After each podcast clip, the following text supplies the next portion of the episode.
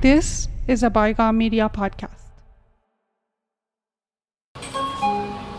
ولی عصر عجله ایستگاه بعد راه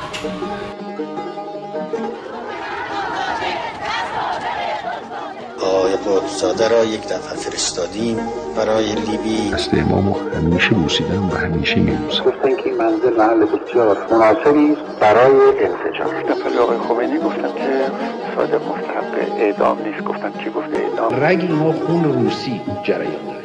گلولاشون اپرای روسی بود. جلسه‌ای که چون هفتگی با کیانوری داشتم. اصلا شادی در پوستش نمیگنجید به در دار خداوند متعال استغفار می‌کنم. The Ayatollah has no spokesman.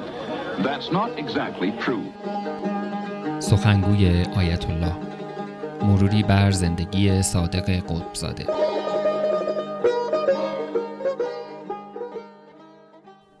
سلام.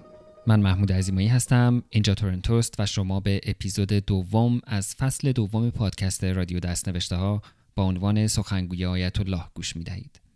در قسمت قبل شنیدید که چگونه صادق قطبزاده جشن نوروزی اردشیر زاهدی در واشنگتن را به هم ریخت و برای خود شهرتی ساخت. در این قسمت در مورد خانواده صادق و حضورش در نهضت مقاومت ملی خواهید شنید.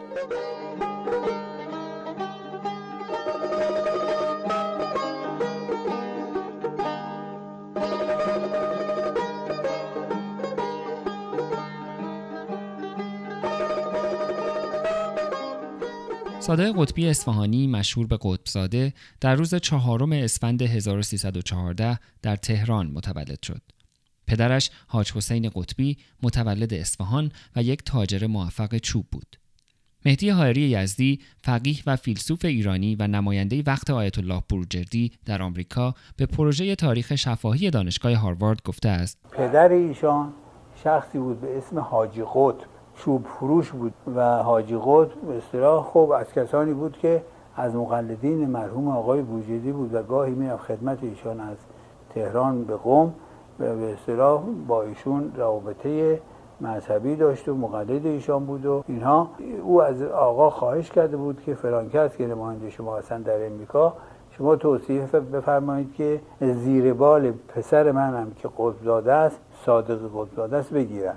مرحوم آقای بروجردی هم به من نوشت، نوشتن که همچی آقای حاجی قطبی همچی فرزندی دارن. اونجا شما تا می‌تونید ازشون به اصطلاح همکاری باش بکنید. و هم در این صد در نه بیشتر. صادق فرزند ششم خانواده بود. بعد از بدری، امیر، منصور، اقدس و فرح. مادرش اشرف زنی بسیار مذهبی بود که زندگیش وقف چهار پسر و سه دخترش شده بود. این مادر بود که در خانه حرف آخر را می‌زد.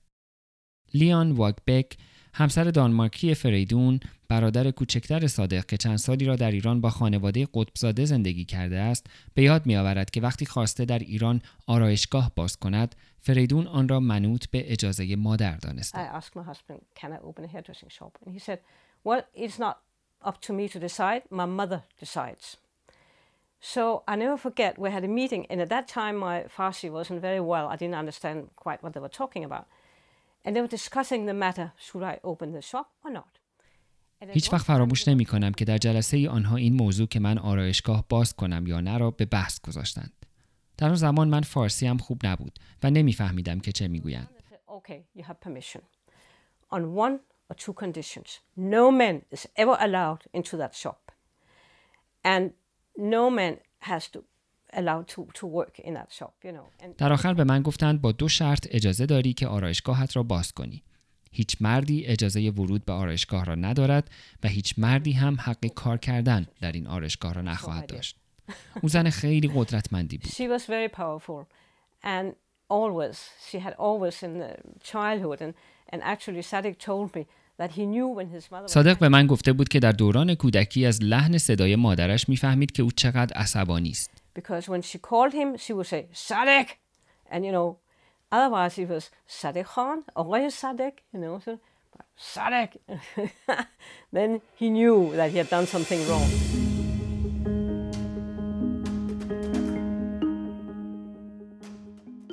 او زن قدرتمندی بود. وقتی من آنجا بودم این او بود که برای هر تصمیم مهمی حرف آخر را می‌زد. Once a week, there was a meeting in the family and she was the head of the meeting. Like you can say, a kind of هفته یک بار جلسه در خانواده برگزار می شد برای بررسی و حل مشکلات اعضای خانواده و مادر رئیس جلسه بود.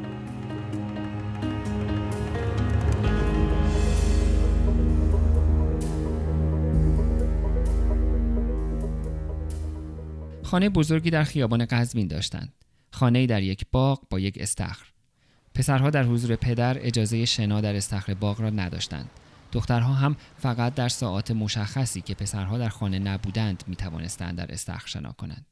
از ابوالفضل حکیمی که از اعضای قدیمی نهضت آزادی است هم درباره قطبزاده پرسیدم. مرحوم قطبزاده عضو انجمن اسلامی دانشجویان بود و عضو شورای مرکزی هم بود قبل از که بره مسافرت ما جلسات انجمن رو که داشتیم ایشون هم مشارکت داشت از جمله که یادمه یکی دو بار جلسات منزل دفتر پدرش تو خیابان قزوین پدرش اینجا توپ فروشی داشت یه گاراژی بود جلوش هم دفتر بود اون دفتر ما سه بار جلساتی داشتیم رضا کرم رضایی بازیگر مشهور سینما و تلویزیون که هم محلی و هم کلاسی صادق قطزاده بوده در مورد خانواده قطبی می‌گوید در محل ما سه خانواده ثروتمند سکنا داشتند دو طرف شمال خیابان قفاری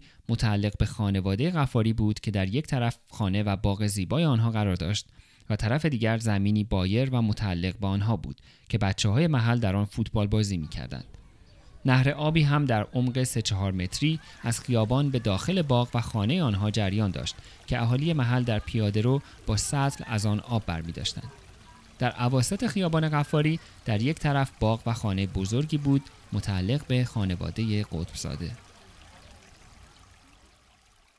منصور قطبزاده یکی از برادران بزرگتر صادق از دوران دبیرستان او می‌گوید. صادق با من در یک مدرسه میومد مدرسه شرف اونجا عوض که توجه به درس که دبیر میده آنچنانه نداشت. بعد خودش مطالعه می‌کرد. کتاب های سیاسی رو میخون دیدش که مدرسه شرف هر روز جنجاله. حافظه بسیار عالی داشت. گیرای بسیار عالی داشت. اون روز آزادی نداره که در این مدرسه به صلاح ادامه تحصیل بده. میره در یه دبیرستانی در میدون گمرک انتهای خیابان امیریه نرسیده به راهن. به نام پیرنیا. خسرو سیف دبیر کل فعلی حزب ملت ایران به من گفت که با صادق قطبزاده به یک دبیرستان می‌رفته است. آقای قطبزاده چون در یک خانواده مذهبی بودش پدرش در خیابان قفاری ساکن بودند. ارز کنم که انتهای خیابان قفاری که به خیابان قزوین می‌خورد تیر فروشی داشتن محل کارشون در اونجا بود. صادق هم در دبیرستان ما در اونجا مشغول تحصیل بود با من و یکی از کاراش این بود که منزل آقای شیبانی که در کوچه شیبانی بود می‌رفت در جلسات قرآن شرکت می‌کرد. شیفتگی صادق قدسزاده نسبت به محمد مصدق به دوران نوجوانی او باز میگشت. دکتر عباس شیبانی که رابط شاخه دانش آموزی نهضت مقاومت ملی بود و در همان محله قطبزاده زندگی می کرد وی را جذب مبارزات ملی شدن صنعت نفت کرد. قطبزاده پس از کودتای 28 مرداد به عنوان نماینده دانش آموزان وارد نهضت مقاومت ملی شد و به فعالیت پرداخت. من با مرحوم قطبزاده از 1300 و تقریبا سی قبل از کودتای 28 مرداد آشنا بودم ایشون محصل دبیرستان شرف بودن. دبیرستان شرف هم یک دبیرستان های خاص تهران بود. برادرش می‌دونم که یک چلو کبابی داشت. چلو کبابی خیلی معروفی هم در تهران. صدای هاشم سباقیان وزیر کشور دولت موقت را میشنیدید که آن روزها را به یاد میآورد. با جوانان جبهه ملی بودیم. ایشون هم در اونجا با بقیه که با دکتر عباس شیبانی بود آشنا بود و به این ترتیب به فعالیتاش هم ادامه می‌داد خسرو سیف هم جلسات نهضت مقاومت ملی را در چوب فروشی پدر قطبزاده به یاد میآورد. خب بدونید در سال 33 یعنی بعد از کودتای 28 مرداد بود نهضت مقاومت ملی تشکیل شده بود ماها در نهضت مقاومت ملی فعالیت داشتیم آقای قدسزاده هم در اونجا فعالیت داشت و ایشون آقای قدسزاده صادق قدسزاده به اضافه آقای مهداد عرفزاده به اضافه پرویز یعقوبی.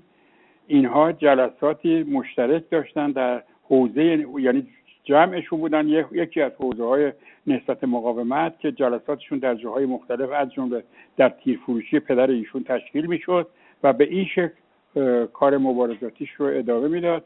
ولی بیشتر در مدرسه به ورزش والیبال و بسکت مشغول بود. چند سالی از وقایع 28 مرداد و تبعید دکتر محمد مصدق به روستای احمدآباد میگذشت که مصدق به حاج محمد حسن شمشیری صاحب چلو کبابی معروف شمشیری تهران پیغام داد که قصد دارد درختان تبریزی باغ احمدآباد را بفروشد.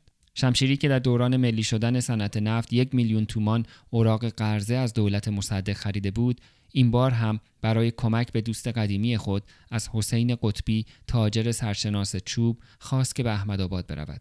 منصور قطبزاده برادر بزرگتر صادق این ماجرا را به یاد میآورد. بیشتری قرضه ملی رو که خرید آقای شمشیری بود. شمشیری یک آدم بی سوادی بود ولی مغزش خوب کار می‌کرد. یه چلو کبابی داشت تو سبز میدون رو برو بانک ملی. تمام اعیان و اشراف از همه جای تهران می اونجا غذا میخوردن. و یه آدم آدمی بود که افتاده و متواضع و خوشبیان پدر ما رو میشناخت. آقای دکتر مصدق به شمشیری خیلی ارادت داشت همینجور ارادت متقابل بود. گفته بودی که من می‌خوام درختها اینجا رو بفروشم. پول ندارم. اونم پدر ما رو سراغ داشت. پدر ما سالهای سال رئیس سنف چوب فروشا بود. میاد به پدر ما میگه. پدر ما میره تو فکر و پدر ما میره احمد آباد در واقع درختها رو می‌بینه. کارشناس بسیار عالی هم بود. درختی که سرپا بود می‌گفت وزنش اینقدره.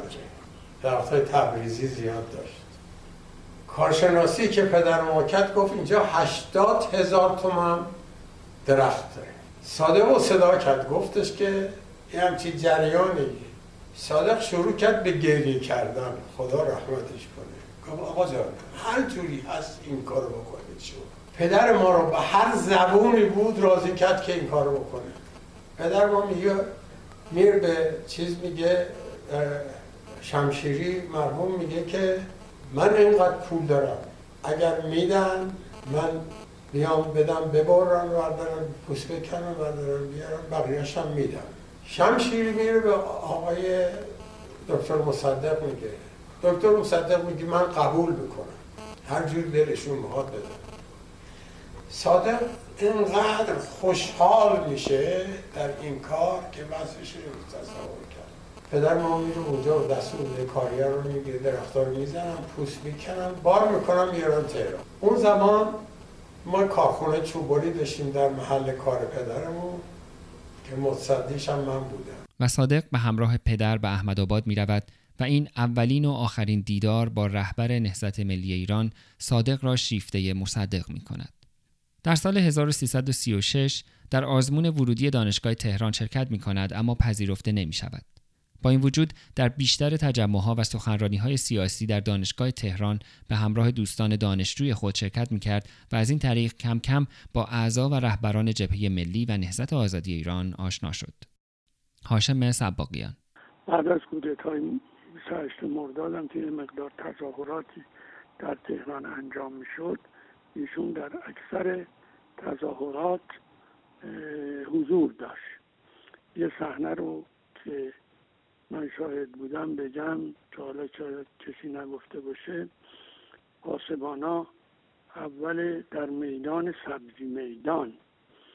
بازارش به نام بازار کفاش ها اول بازار کفاش ها ایشون داشت شعار می‌داد.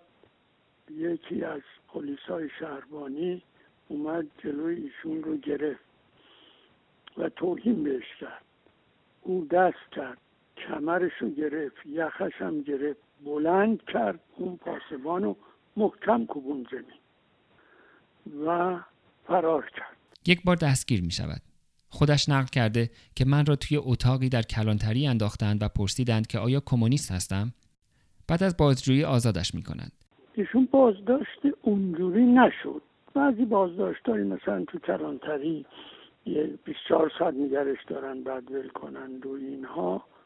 در اردیبهشت 1337 دوستان حسین قطبی به وی اطلاع می‌دهند که ساواک در پی صادق است پدرش به سرعت وسایل خروج وی از کشور را فراهم می کند.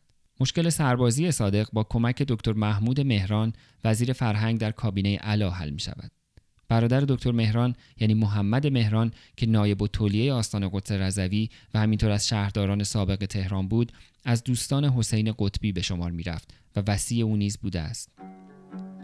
چند روز بعد جمعی از خانواده و دوستان صادق در فرودگاه مهرآباد در حال بدرقه او بودند. او برای ادامه تحصیل به دانشگاه جورج تاون در شهر واشنگتن دی سی آمریکا می‌رفت. در قسمت بعد برایتان از زندگی صادق جوان در آمریکا و نقش وی در تأسیس نهضت آزادی خارج از کشور خواهم گفت.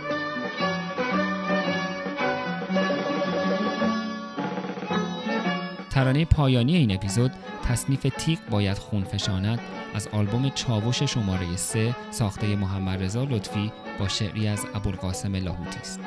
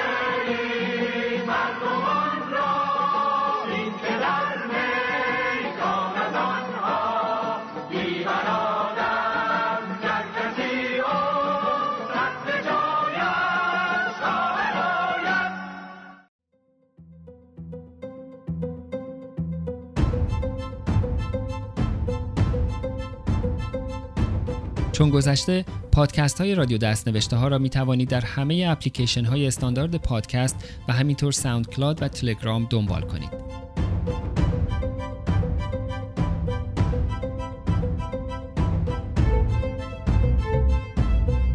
در تلگرام با at رادیو دست نوشته ها به انگلیسی و در اپلیکیشن های پادکست با جستجوی رادیو دست نوشته ها به فارسی به راحتی این پادکست ها را پیدا خواهید کرد.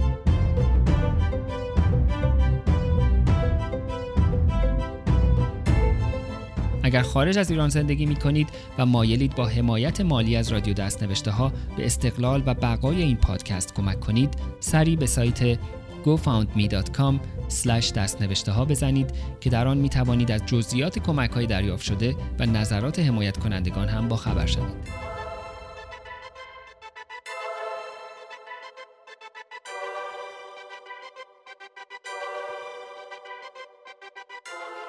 توانید در توییتر با ات دست نوشته ها اخبار این پادکست را دنبال کنید و سوال ها و موضوع های پیشنهادیتان را با من در میان بگذارید.